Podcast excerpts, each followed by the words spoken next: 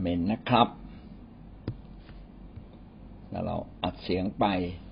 แล้วก็สอนไปด้วยครับเมื่อวานนี้เราก็มาถึงหน้าสิบสี่บอกว่างานที่เราคิดเองทำเอง อันนี้ไม่ใช่ภารกิจของพระเจ้านะครับ มีอะไรบ้างที่ไม่ใช่พันธกิจหรือภารกิจที่พระเจ้ามอบหมายให้กับเรานะครับสองจุดหนึ่งก็คือภารกิจที่พระเจ้าทำเอง แล้วก็พระเจ้าก็ไม่ได้มอบหมายนะครับประการที่สองก็คืองานที่เราคิดเองทำเอง ซึ่งอาจจะขัดกับหลักการของพระเจ้า หรือว่าเราทำตามใจเราเองนะครับ แล้วก็ เราวันนี้จะพูดถึงข้อสองจุดสามงานที่ขัดกับน้ำพระทัยของพระเจ้าโดยตรงหน้าสิบหกนะครับ อะไรบ้างที่ขัดกับน้ำพระทัยของพระเจ้าโดยตรง ในที่นี้ก็เป็นเรื่องที่สำคัญมากว่า ถ้าหากว่าอะไรที่เราทำดูเหมือนเป็นงานของพระเจ้าแต่มันไม่ใช่ลักษณะของพระเจ้าเช่นไปฆ่าเขาไปป้นเขาไปลบกับเขาขัดกับลักษณะแห่งความรักของพระเจ้าและก็ขัดกับน้ำพระทัยของพระเจ้า น้ำพระทัยใหญ่ที่สุดของพระเจ้าคือพาคนทั้งโลก ให้กลับมาอยู่ในทางของพระองค์นะครับ และอะไรก็ตามที่ขัดกับบทบัญญัติที่พระเจ้าเขียนไว้ เช่นไปคดโกง ไปละเมิดคนอื่น หรือว่าไปทำร้ายคนอื่น อันนี้ก็ผิดบัญญัติของพระเจ้า ถ้าเป็นแบบนี้นะงานแบบเนี้ยไม่ใช่ไม่ใช่พันธกิจของพระเจ้าแน่นอน ในนี้มีอะไรบ้างนะครับ ก็เริ่มต้นที่ พระวจนะก่อนนะครับ สุภาษิตบทที่ยี่สิบเอ็ดข้อสองทางของทุกคน ทางของทุกคนที่ถูก ไม่ใช่ครับ ทางของคนทุกทางก็ถูกต้องในสายตาของตน แต่พระเจ้าทรงช่างใจ หลายครั้งเราคิดเอง เรานึกว่า เอ้ย ทางเนี้ยน่าจะถูกวิธีคิดแบบเนี้ยถูก ซึ่งถูกผิดต้องเอาพระวจนะของพระเจ้ามาอ้างอิง จะมาคิดเองอย่างเดียวไม่ได้ คนจำนวนหมู่มากต้องมาช่วยกันดู ว่าจริง ๆ เนี่ย เรื่องนี้มันถูกต้องหรือผิดกันแน่นะครับ ถ้าถูกพี่น้องก็ทำไปเลย แต่ถ้าผิดก็จะต้องมาแก้ไข ทีนี้คนส่วนใหญ่ไม่ค่อยเรียนรู้เรื่องพระวจนะอย่างแท้จริง ก็เลยพิตัดสินใจไม่ค่อยถูก ก็แล้วแต่ผู้นำก็แล้วกัน อย่างเงี้ยเป็นต้นหรือบางทีก็แล้วแต่ใจตัวเองด้วยซ้ำไปนะ ก็หวังว่าอย่างน้อยที่สุดท่านต้องรู้พระวจนะของพระเจ้า รู้พระลักษณะของพระเจ้ารู้น้ำพระทัยของพระเจ้าที่แท้จริง เราจึงจะตัดสินใจได้ว่าสิ่งที่เราคิดมันถูกหรือผิดนะครับ มีอะไรบ้างนะครับ ในหน้าสิบหกก็เขียนไว้ เช่น เรื่องการถวายบูชาของซาอูล เรื่องนี้ก็คือผิดกฎเกณฑ์ซาอูลเนี่ยเป็นกษัตริย์ก็จริงมีอำนาจมากในการปกครอง แต่บทบาทของการถวายเครื่องบูชา เป็นบทบาทของปุโรหิตเท่านั้น ในหนึ่งสเวลบทที่สิบสามข้อแปดถึงข้อสิบสี่ก็พูดถึงว่าตอนนั้นกำลังจะออกไปรบนะครับซาอูลก็อดทนคอยนะคอยถึงเจ็ดวันเมื่อไหร่ซามูเอลจะมา แล้วก็มาถวายเครื่องบูชาก่อนออกรบ ทีนี้ซามูเอลก็ชักช้าอยู่ด้วยเหตุผลอะไรไม่ทราบซาอูลก็กลัวว่าเดี๋ยวประชาชนจะแตกตื่น นะครับ เพราะว่าศัตรูก็อยู่ข้างหน้า ก็เลยถวายเครื่องบูชาเองเลยซามูเอลมาเจอก็บอกโอ้ท่านทำผิดอย่างร้ายแรงเลยนะครับ กษัตริย์ไม่มีบทบาทไม่มีหน้าที่ในการถวายเครื่องบูชาแด่พระเจ้ามีแต่ผู้รับใช้ของพระเจ้าที่ถูกแต่งตั้งไว้แล้วเท่านั้น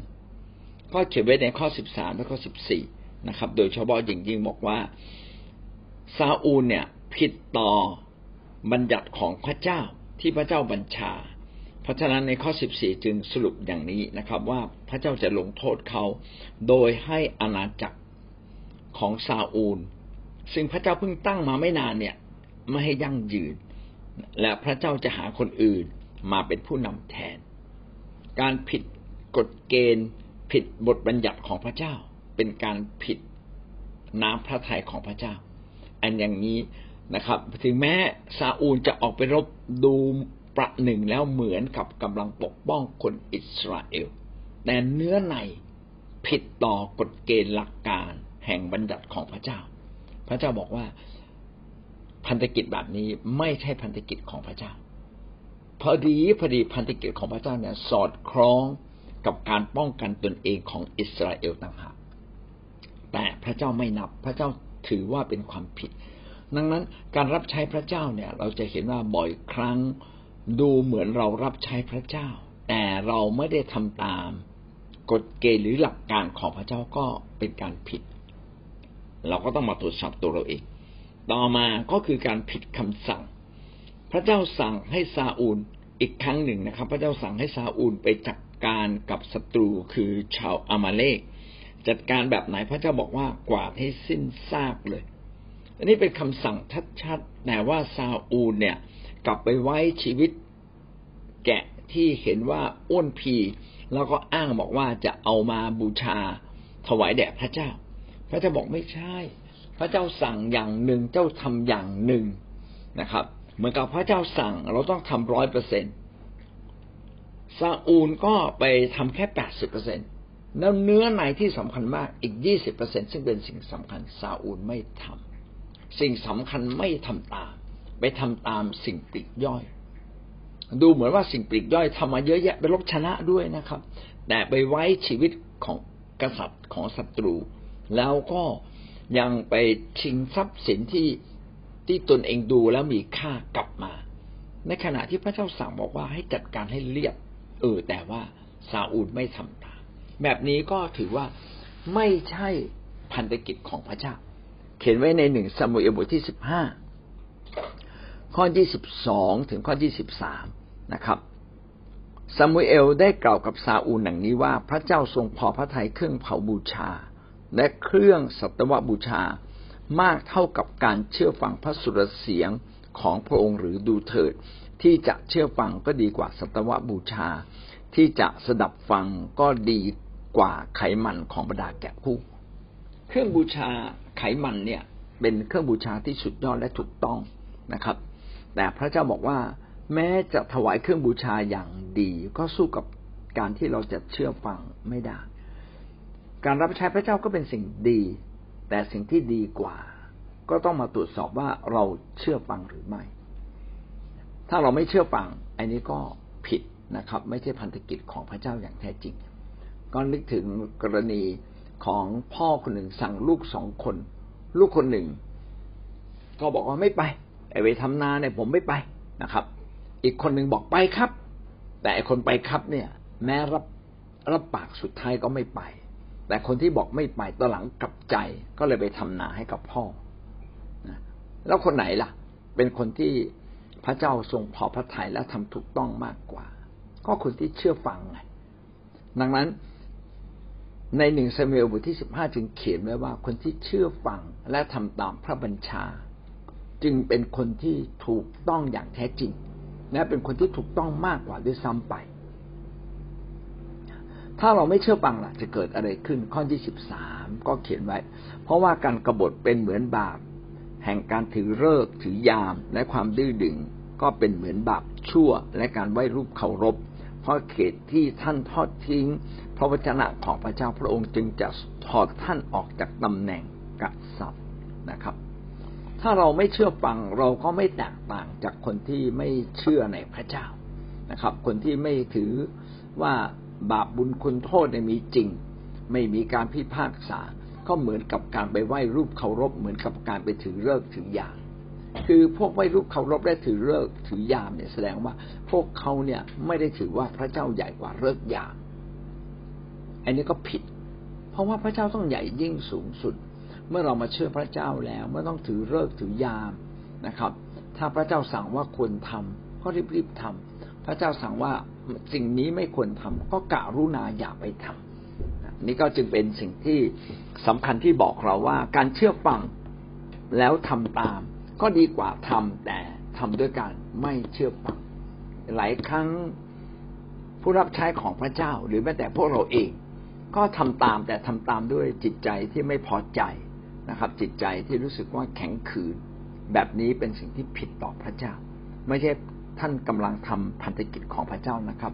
ท่านกำลังทำการกรบฏต่างหาก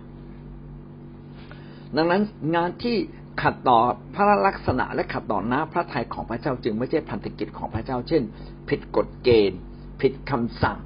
อีกอันหนึ่งคือทำเพื่อผลประโยชน์ตัวเอง เช่น การประกาศข่าวประเสริฐหรือประกาศพระกิตติคุณ พื่อผลประโยชน์ส่วนตัว เขียนไว้ในสองโครินธ์บทที่สองข้อสิบหกถึงข้อสิบเจ็ดนะครับ เราไม่ได้ทำเราไม่ได้ทำงานของพระเจ้าแต่เรากำลังทำอาหากินโดยผ่านวิธีการของพระเจ้าหรือไม่ ถ้าเรากำลังทำอาหากินหรือหาผลประโยชน์ใส่ตัวเอง หาชื่อเสียงใส่ตัวเอง หาทรัพย์สินใส่ตัวเอง สิ่งนี้เป็นการผิดต่อพระเจ้า สองโครินธ์บทที่สิบหกข้อสิบเจ็ดจึงเขียนไว้ดังนี้นะครับ ไฟหนึ่งเป็นกลิ่นหอม เป็นกลิ่นแห่งความตายซึ่งนำไปสู่ความตาย กลิ่นแห่งความตายก็คือความบาป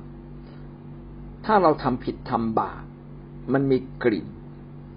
มันมีกลิ่นก่อน มันยังไม่ได้ตายแต่มีกลิ่นเหม็นแห่งความตาย ถ้าเรายังดำเนินชีวิตอยู่ในกลิ่นเหม็นแห่งความตาย ในที่สุด สิ่งนี้ก็จะนำเราไปสู่ความตายอย่างแท้จริง อีกฝ่ายหนึ่งเป็นกลิ่นหอมแห่งชีวิต เมื่อเราทำถูกต้อง จะมีกลิ่นหอมแห่งชีวิต เป็นความดีงามแม้เพียงเล็กน้อย แต่กลิ่นซึ่งมีเพียงเล็กน้อย ถ้าทำถูกต้องสุดท้ายทำไปเรื่อยๆก็จะนำเราไปสู่ชีวิต ใครเล่าจะมีความสามารถเหมาะสมกับพันธกิจนี้ พันธกิจแห่งการนำคนไปสู่ชีวิต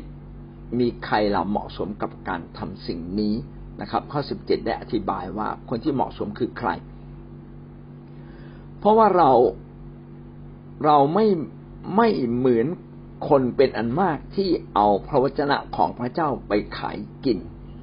มีผู้รับใช้จำนวนหนึ่งที่เอาพระวจนะของพระเจ้าเอาเรื่องข่าวประเสริฐของพระองค์นั้นไปทำมาหากินนะครับ ไม่ใช่เป็นการมอบถวายแด่พระเจ้าอย่างแท้จริง ผิดกับอาจารย์เปาโล อาจารย์เปาโลบอกว่า แต่ว่าเราประกาศโดยอาศัยพระคริสต์อย่างคนสัตย์ซื่อ อย่างคนที่มาจากพระเจ้า อย่างคนที่อยู่จำเพาะพระพักของพระเจ้า ท่านเปาโลบอกว่าข้าพเจ้ารับใช้พระเจ้าประกาศข่าวประเสริฐ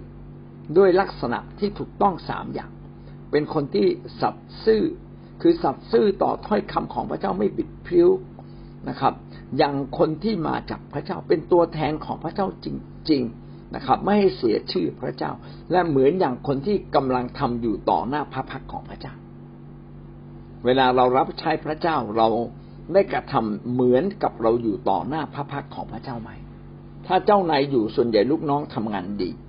ถ้าคุณครูอยู่นักเรียนก็ตั้งใจเรียน แต่ถ้าคุณครูไม่อยู่นะนักเรียนนี่สุกสนมากเลย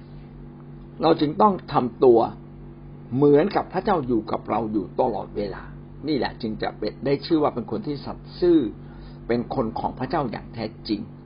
เวลาเรารับใช้พระเจ้าจึงไม่ควรจะคำนึงถึงผลประโยชน์ใด ๆ ถ้าเราคำนึงถึงผลประโยชน์ใด ๆ และเราอยากได้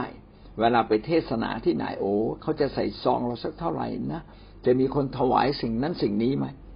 คิดแบบเนี้ยไม่ถูกต้องละเรากำลังคิดถึงผลประโยชน์ของตัวเอง ในหนังสือเล่มนี้ก็บอกว่า แท้จริงเนี่ยเราไม่ได้ทำสิ่งใดเพื่อไปแลกกับพระคุณของพระเจ้ามาไม่ใช่หรือ ถ้าเราไม่ได้ทำสิ่งใดเพื่อแลกกับพระคุณของพระเจ้าแห่งการไถ่บาป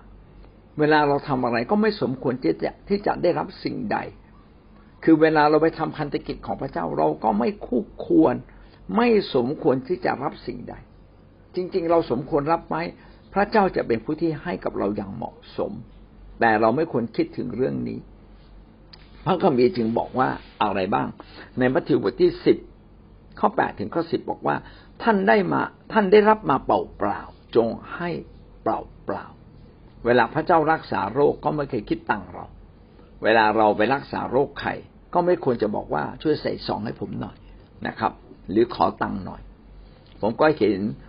คนที่มารับใช้พระเจ้าใหม่ ๆนะครับ เวลาไปไหนมาไหน ก็รู้สึกว่าคาดหวังว่า ตนเองควรจะได้รับการเลี้ยงดูจากพระเจ้า จริงๆ เราไม่ต้องคาดหวังนะครับ เพราะว่าพระเจ้าสัญญาพระเจ้าทำอยู่แล้ว หน้าที่ของเราก็คือหวังว่างานของพระเจ้าจะสำเร็จไม่ดีกว่าหรือ เพียงแค่เราฝากความหวังไว้ผิดที่ หวังว่าพระเจ้าจะอวยพรเรา จริงๆ ก็ไม่ถึงกับผิดมาก ยังไงพระเจ้าก็อวยพรเราอยู่แล้ว แต่เราควรจะวางความหวังของเราให้ถูกที่ไม่ ไม่ดีกว่าหรือนะครับ อย่าหาเหรียญทองคำหรือเงินหรือทองแดงไว้ในไทยของท่าน สมัยก่อนก็จะมีไทยไทยก็เป็นกระเป๋ายาวๆนิดหนึ่งแล้วก็ห้อยคอไว้นะครับ หรือเป็นอะไรสักอย่างที่เก็บเงินได้นะครับ คือเวลาไปรับใช้ก็ไม่ต้องเตรียมเงินเตรียมทองไปให้มาก หรือไม่ต้องเตรียมไปเรื่อยนะครับ หรือย่ามใช้ ตามทางหรือเสื้อหรือไม้เท้าหรือสวมรองเท้า เพราะว่าผู้ทำงานสมควรจะได้อาหารกิน เป็นคำสัญญาที่พระเยซูคริสต์สัญญากับเราว่า ผู้ใดรับใช้พระเจ้าเขาสมควรจะได้ของใช้ เขาควรจะได้เสื้อผ้า เขาควรจะได้ไม้เท้า เขาควรจะได้รองเท้า และรวมทั้งอาหารการกินเดี๋ยววันนี้จากอาหารการกินเป็นเรื่องใหญ่ ก็เลยจะไม่พูดถึงเรื่องเสื้อผ้าและไม้เท้า บอกว่ายังไงท่านก็ได้กิน สิ่งนี้เป็นสิ่งที่น่าคิดมากว่า วันนี้เรารับใช้พระเจ้าแล้วเราไว้เรากล้าวางชีวิตไว้ในพระเจ้าไหมว่า พระเจ้าจะเลี้ยงดูเรา หรือเรายังต้องเลี้ยงดูตัวเราอยู่เรื่อยๆแท้จริงเราต้องทำงานแบบที่มั่นใจว่าอย่างไรพระเจ้าก็เลี้ยงดูเรา คือเราก็ไม่งอมืองอเท้างอมืองอเท้า เราก็อาบน้ำแปรงฟันแต่งตัวของเราเองถูกไหมครับ ไม่ต้องใครไม่ต้องใครใครมาใส่ใส่แผ่นเพิร์ให้เรา ไม่ต้องใครให้มาป้อนอาหารเรา เราทำด้วยตัวเราเอง แต่เราก็ต้องไว้วางใจอย่างสุดใจ ว่าพระเจ้าจะสุขอดดูแลเราให้เรามีกำลัง พระเจ้าจะสุขอดดูแลเราให้เรามีอาหารการกิน ตราบเท่าที่เรายังเดินกับพระเจ้าอยู่ อันนี้เป็นหลักการของคิดจักความหวังจริง ๆ เวลาเราชวนใครมารับใช้พระเจ้า เราจึงไม่เคยบอกเลยว่า คุณจะได้รับอะไร คุณจะได้เงินเดือนเท่าไหร่อยู่ที่ใจของเราพร้อมไหมที่จะให้พระเจ้าใช้ ถ้าใจของเราพร้อมที่จะให้พระเจ้าใช้ พระเจ้าจะเป็นคนที่เมื่อใช้เราแล้ว พระเจ้าจะทรงโปรดดูแลเรา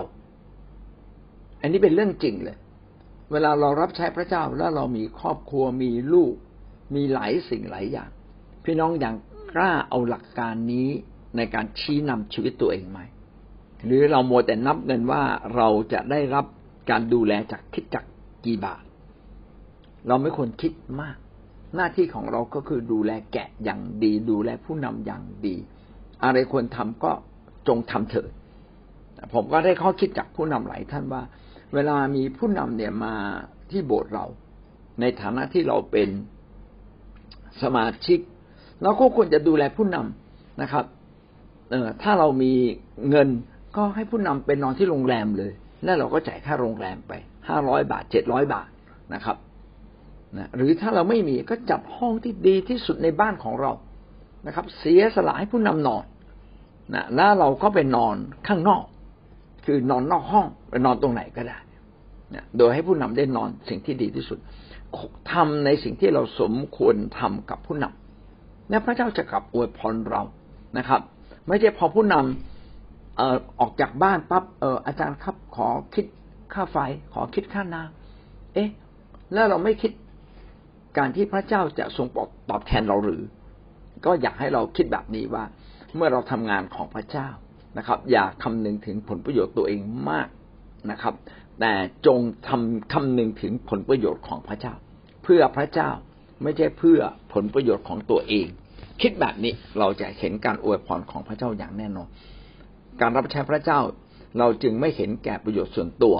แต่ต้องทำด้วยการเสียสละอยู่เสมอ กิจการมบทที่สิบข้อสามสิบห้าบอกว่าคนที่ให้คนอื่นและเสียสละจะมีความสุขมากยิ่งกว่าการรับ ก็เป็นสิ่งที่ยืนยันว่าพันธกิจของพระเจ้านั้น ต้องเป็นพันธกิจที่เสียสละไม่ได้คิดถึงผลประโยชน์ของตนเอง ตรงนี้จึงสรุป นะครับ ทั้งหมดนะครับสองจุดหนึ่งสองจุดสองสองจุดสามสรุปไว้อย่างนี้นะครับ ว่าพันธกิจไม่ใช่สิ่งใดบ้าง พันธกิจก็จะไม่ใช่สิ่งที่พระเจ้าทำเอง และเป็นพันธกิจที่พระเจ้าไม่ได้มอบหมายให้เราทำเช่นวาระสุดท้าย พระเจ้ารู้เราไม่ต้องไปรู้นะครับ จึงไม่ต้องมาทำนายกัน อย่างเนี้ยเป็นต้นนะครับ หรือการดิ้นรนเพื่อเอาชีวิตรอด เราควรจะรับใช้พระเจ้า แล้ว พระเจ้าก็จะทรงโปรดให้เรารับการดูแลจากพระองค์เอง เมื่อท่านทำงานของพระเจ้าพระเจ้าก็สัตย์ซื่อที่จะจ่ายเงินเดือนให้กับเราจากสวรรค์นะครับ จากการไว้วางใจพระองค์ หรือเรื่องความรอดไม่ใช่เรื่องที่เราพยายามที่จะไปสู่ความรอดแต่เรารอดแล้ว และหน้าที่ของเราก็คืออย่าหลุดออกจากความรอด ต่อมาเขาคือเรื่องที่เราไม่ได้คิดเองทำเองนะครับ อย่าทำตามใจตัวเอง แต่จงทำตามน้ำพระทัยของพระเจ้า และอะไรก็ตามที่มันขัดกับน้ำพระทัยของพระเจ้า ขัดกับพระลักษณะของพระเจ้า แบบนี้ไม่เรียกว่างานพันธกิจของพระเจ้า เช่นนะครับทำผิดกฎเกณฑ์ของพระเจ้าทำผิดคำสั่ง หรือเห็นแก่ประโยชน์ส่วนตัว สิ่งเหล่านี้ก็ชี้ชัดนะครับว่าเราเอง กำลังทำพันธกิจของพระเจ้าหรือไม่พออสอนถึงตรงนี้ก็รู้สึกว่าเออ ตัวผมเองที่บางครั้ง เราก็ไม่ได้ทำพันธกิจของพระเจ้า เพราะว่าเราทำด้วยความรู้สึกไม่พอใจนะเป็นเหมือนกับซาอูลหรือไม่นะครับ ที่ทำผิดหลักการทำผิดน้ำพระทยัยพระเจ้าอยากให้เราทำด้วยการด้วยความพอใจ ด้วยใจที่คาดหวังในพระองค์ ไม่ใช่ทำตาม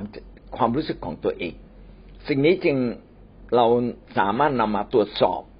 นะครับ ตรวจสอบการรับใช้ของเราว่าการรับใช้ของเราเนี่ยถูกต้องตามหลักพระวจนะของพระเจ้าหรือไม่ เราได้เสียสละจริงหรือไม่ เราได้ยินดีให้พระวจนะของพระเจ้าเป็นใหญ่เหนือเรา หรือเราเป็นใหญ่กว่า พระวจนะผู้นำเป็นใหญ่กว่าเราปกคุมเรา หรือเราเป็นใหญ่กว่าผู้นำ ถ้าเราเป็นใหญ่กว่าผู้นำเวลาผู้นำสั่งอะไร ที่เราไม่พอใจ เราก็บอกฉันไม่ทำผมทำไม่ได้ ผมไม่อยากทำหรือไม่ ครับ อันนี้ก็จบข้อสองนะครับเดี๋ยวเราจะขึ้นข้อสามนะครับ ข้อสองคืองานพันธกิจที่ไม่ใช่สิ่งใดบ้าง